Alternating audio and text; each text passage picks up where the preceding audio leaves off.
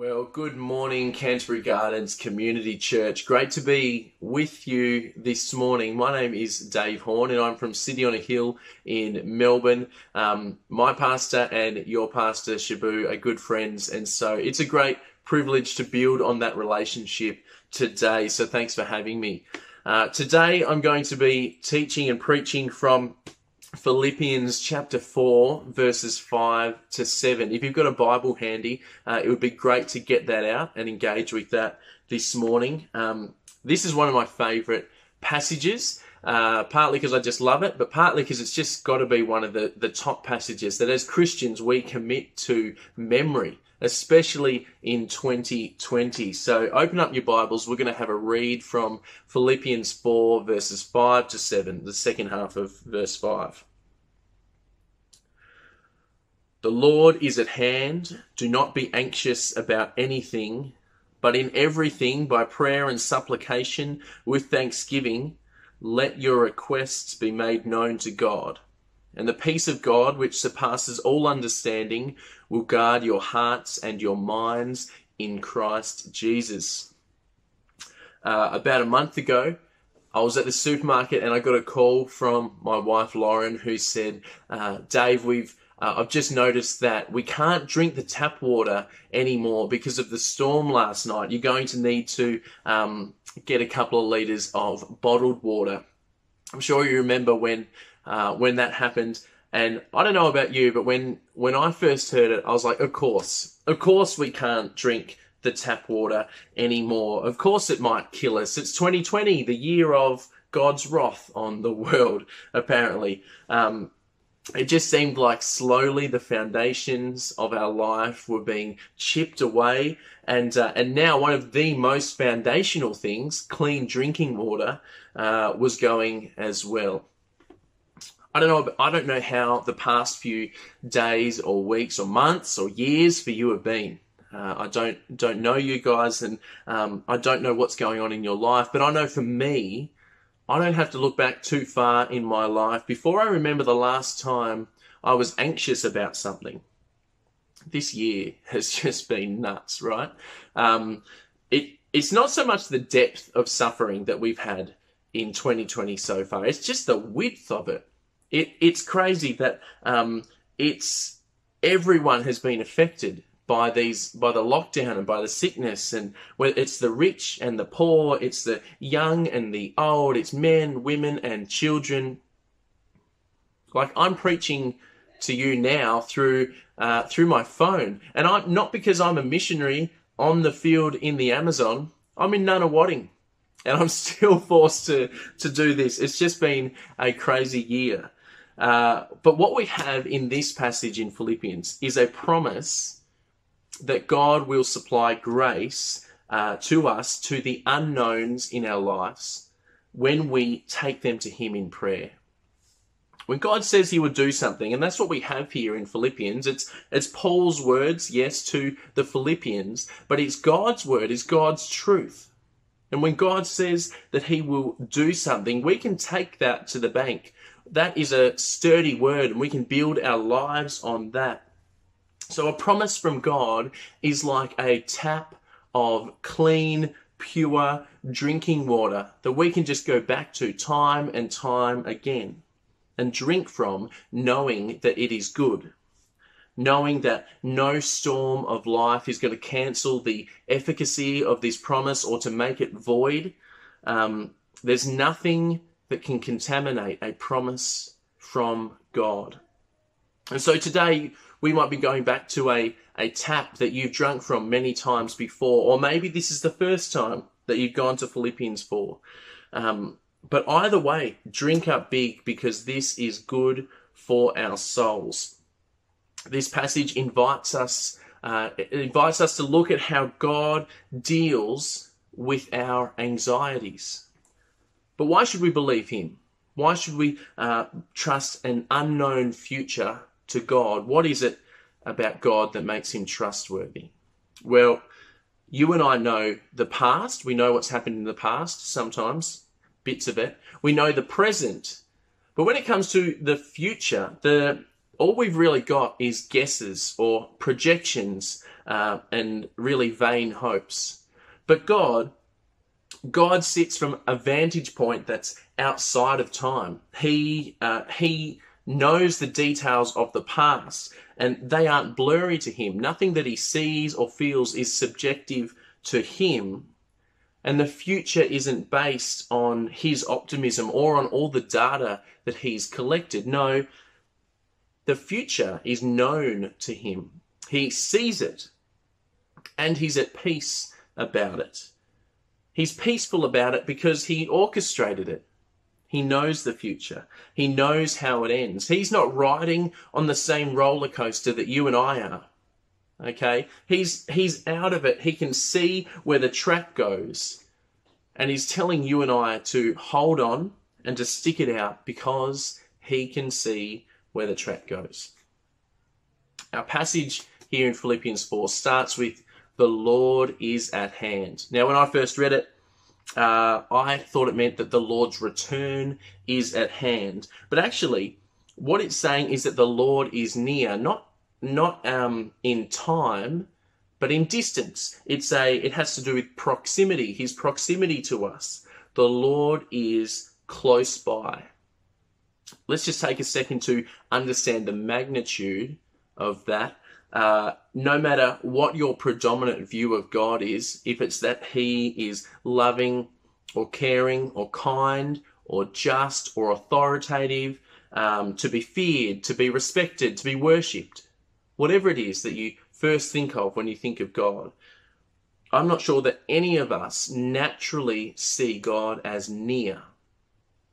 But that's incredible, isn't it? It's incredible that the God of the universe can say that He is near to us. And his nearness is good. God is good. In verse 4, uh, Paul tells the Philippians to rejoice in the Lord always. Because he is good, his nearness brings us comfort and joy and safety. And it's the combination of the goodness of his character with the proximity of his presence that we can rejoice always. Because he is good and he is near, we can rejoice. But not only is God good, but he's been where we've been. When Jesus came to earth, he stepped into our shoes. He slept like us. He ate like us. He got angry like us. And he got anxious like us. God knows our anxiety because he experienced it through Jesus. Let's take a look at verse 6. Do not be anxious about anything. Okay, Paul. All right, you need to hold up there a little bit, Paul. Don't be anxious about anything. Paul, my friend, you have no idea how anxious I have been lately. Uh, I've been stuck in my house with my three young kids for the last six months. Um, I'm also an ex primary school teacher, and so I was programmed to be anxious. Uh, when I would teach PE, I would be anxious about uh, little Mary's anaphylaxis and whether I needed to disinfect all the basketballs before class, anxious about little Johnny's fascination with his own poo and whether I needed to disinfect all the basketballs after class, anxious about Tyler's mum and uh, who looks who looks like she's more ready to discipline me than her own son if I don't give him a good grade on his report. You see, when it comes to anxiety and stress and worries, we all have them. All of us, we all have them. Uh, and this verse, this passage is true for those anxieties. About the, the anxieties you have about whether your bum looks big in those pants, whether um, whether you're going to miss your train. That's not so much lately. Or whether Irena and Locky are going to be the last two standing there at the end of The Bachelor, and are they going to live happily ever after? Those anxieties, this verse is for those, but it's also for so much more. For so much more. You see, Paul is saying this do not be anxious to the Christians in Philippi. Christians in Philippi were a minority. Um, Christianity was not accepted, and we know this because in Acts uh, 16, verse 12 and 13, we're told that Paul, upon arriving in Philippi, had to go outside the city gate down by the river on the Sabbath to find people of faith. Um, Paul usually, his strategy was to go into a new city and head straight to the synagogue. But we can assume, because of what Acts 16 tells us, that there was no synagogue in Philippi, and uh, so Christians were meeting away from the city for their own safety. Uh, Philippi was also a leading Roman city. Uh, it was one of only six Roman territories that was outside of Italy, so you can bet that they wore their Roman colours proudly. But the Christian faith stood in stark contrast to Roman patriotism. See, Christians declare that there was only one God and he alone should be worshipped. But uh, Romans believed that Caesar was king and ruler over everything and above all else. So when Christians say Jesus is Lord, even if that's all they said, what the Romans hear is Jesus is Lord and Caesar isn't. So when Paul is telling them, do not be anxious about anything, he is referring to the big anxieties in life.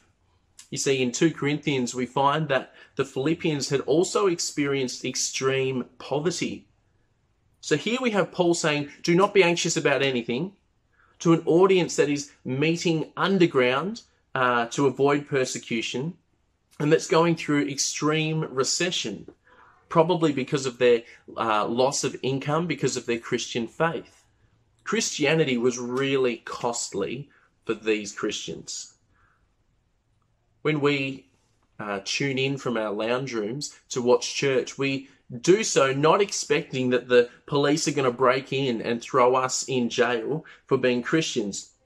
We generally don't lose income because um, because of our businesses uh, are losing income because of our faith, because people know that we're Christians.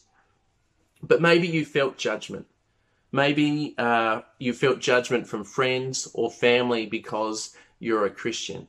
Maybe you've missed out on a boyfriend or a girlfriend because you're not willing to compromise on your faith. Maybe you've hit a ceiling in your career progression because your boss just hates that you're a Christian.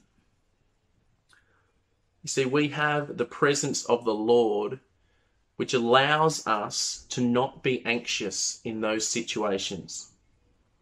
But how does it allow us to not be anxious? Let's take a look at the next uh, the next bit in the passage. Do not be anxious about anything, but in everything by prayer and supplication with thanksgiving, let your requests be made known to God. Okay, now we have the next piece of the puzzle. Now we understand why Jesus being near allows us to not be anxious because of the gift of prayer. You see, we all get anxious, but do we all fight our anxiety with prayer? Paul reminds the Philippians of how to dispose of their anxieties to God the Father through Jesus in prayer. What a gift that is from God to us. Because the Lord is near, we can have a conversation with the God of the universe. Just think about that for a second. You can pray to Him right now. You can pray to Him in the shower. You can pray to Him while you're standing in line at the supermarket. You have access to God because of Jesus. And yet, I don't know about you, but I've totally taken that for granted. I um, I often uh, don't use prayer as a way to respond to stressful situations. You know what happens when people get stressed? They don't normally pray. In fact, um, when people get stressed, they stop being themselves and they start becoming a little bit crazy. Okay, personal experience for me. You say things you don't mean to in a way that you wouldn't normally your logical thoughts just fly out the window uh, and your your fuse just gets really short And that's because humans weren't made to be temples of anxiety. We weren't made to store up worry and anger. Have you noticed how anxiety pulls your vision uh, and pulls your vision down into our problems? Paul addresses it actually in verse 2. He says, I entreat Euodia and I entreat Syntyche to agree in the Lord. These poor ladies, can you imagine being disciplined by the Apostle Paul in the most popular book in human history? Paul is saying to them, listen, ladies, you're being petty and it's getting out of hand and it's affecting the church. You need to sort this out. He highlights that this sort of disunity, a loss of understanding at what the actual mission of the church is, is not an appropriate posture for Christians. Paul doesn't tell us what the problem is, but we can see that whatever the problem was, has caused the attentions of these two women to zoom in on the problem rather than on Christ. I'm a visitor here at Canterbury Gardens, so I don't know if this is a problem here at the church now or not. But I know that if it's not a problem now, then it probably was in the past or it will be soon in the future because we're all sinful humans. Brothers and sisters, when it comes to disagreements and problems, let me encourage you to not allow them to escalate to the point where it distracts from the mission of the church. Rather, pray about it, give it to God, and sort it out well before it gets to that point.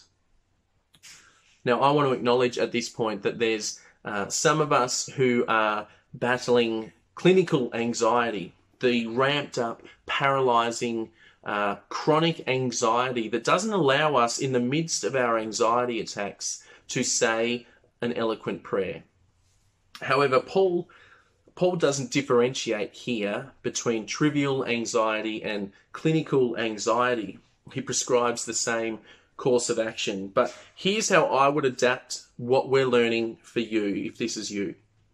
If you can't bring yourself to pray, and that's fine, have these verses printed somewhere or written somewhere uh, so that you can pick it up and just read this passage over and over when you're feeling anxious. But also, have others praying for you. Confide in a few close friends that you trust will pray for you.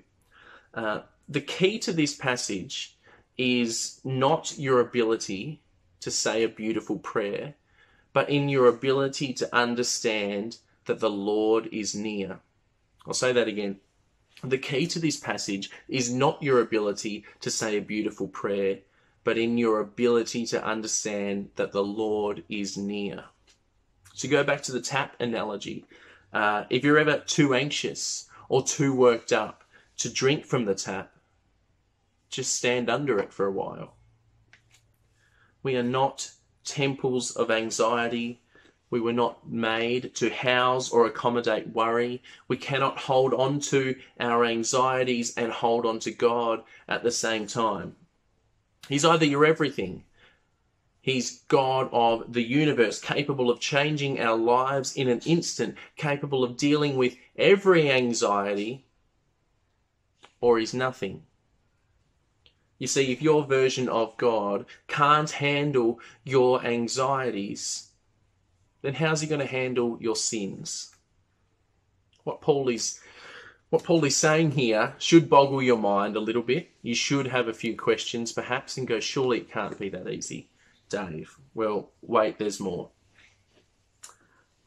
And the peace of God, which surpasses all understanding, will guard your hearts and your minds in Christ Jesus. Uh, when I was a young lad at uni, I was a pizza delivery boy, uh, and I got to see the pizza shop from behind the scenes. Um, I don't know if you've ever seen how a commercial pizza oven works, but it's a rectangular oven with a conveyor belt that runs along the bottom. And basically, um, it's the world's most magnificent machine. You put a raw pizza on the conveyor belt at one end, and the speed is perfectly set so that the raw pizza just goes under the oven and it all cooks and then pops out the other end just perfect. Um, that's how pizzas are cooked. And I want you to take that picture of the pizza oven and apply it to this passage. It might be helpful. Um, what God is inviting us to do is to put our uh, our anxieties on the conveyor belt. To put our anxieties on the conveyor belt and allow them to travel through the hot oven of prayer and conversations and wrestling and submission with God, where He applies His peace and contentment to the unknowns of our lives. And what pops out the other end is us still not knowing the future, still not sure what tomorrow brings, but peaceful because we've entrusted our anxieties to the good God of the universe. Let me just dig into that a little bit more. If you have anxiety over your car that is breaking down, uh, and you pray to God about it, what Paul um, what Paul isn't telling us is that God will give you a new car or the money to fix it. He might do that. That's totally up to God. But what Paul is telling us here is that he might give you, he will give you peace. And that peace might be peace about catching the bus. It might give you peace about carpooling or getting out and exercising now that you can walk everywhere. God isn't a genie. He may choose to do a miracle in your life. That's a possibility. But this text tells us that God will give us his peace. But you see, God is not a genie because he does not exist for our lives to be trouble free like a genie does. Or doesn't. Genies aren't real. Sorry. Uh, we were made to give him glory. And sometimes God gets more glory by giving you peace within the storm than removing the storm. Paul tells us that the peace of God surpasses all of our understanding. What does that mean? It doesn't just mean that it's high grade, five star quality um, peace, better quality peace than you've ever imagined in your whole life. It also means that it will surpass your understanding of arriving when you didn't expect it.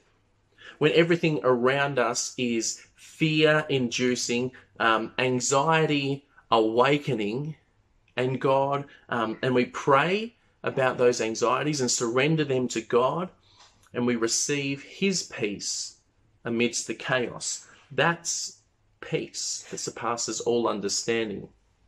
When the whole situation says you should be freaking out and yet you there you are with peace because of what God has promised through prayer. Right now, you might have utter chaos in your life. I'm not sure. But I want you to know that God can give you peace. You can have sickness, disease, loss of income, loss of friendships, loss of family. You might be anxious about being single. You might be anxious that your marriage is falling apart. You might not know how you're going to pay the next bill. Maybe you made an investment in something and that investment's falling through the floor. Maybe you wish you could have kids. Maybe you just found out that you're pregnant and you're not stoked about it. Maybe you're anxious because you're not sure if you're a Christian. Whatever it is, and I mean whatever it is, God wants you to take it to Him. Paul says, Do not be anxious about anything. He wants, God wants your anxieties because it's stopping you from doing what He made you to do. Your anxieties are dragging your vision down rather than lifting your vision to the God of peace. Your anxieties make you feel like this is your problem to solve when Jesus died to make it his problem. As I said before, you cannot hold on to your anxieties and hold on to God as well. One of those has got to go. And so, as I finish, uh, I'm going to ask you three questions. And I'd love you to, wherever you are, just to close your eyes uh, to help you ask these questions to yourself. Question one What anxieties are you holding on to that you're trying to control, that you're trying to deal with, that you need to surrender to God?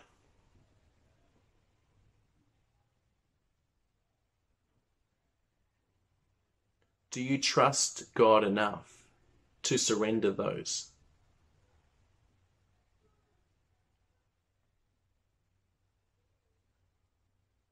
Will you use His gift to you of prayer to surrender your anxieties to Him? I'm going to give you 30 seconds now to do just that. You've named what your anxieties are. Hopefully, you've said, Yes, I do trust God enough. So now take 30 seconds to surrender those anxieties to God before I close in prayer.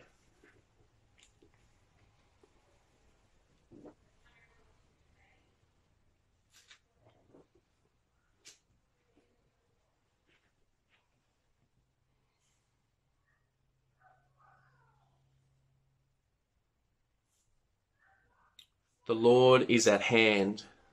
Do not be anxious about anything but in everything, by prayer and supplication with thanksgiving, let your requests be made known to God.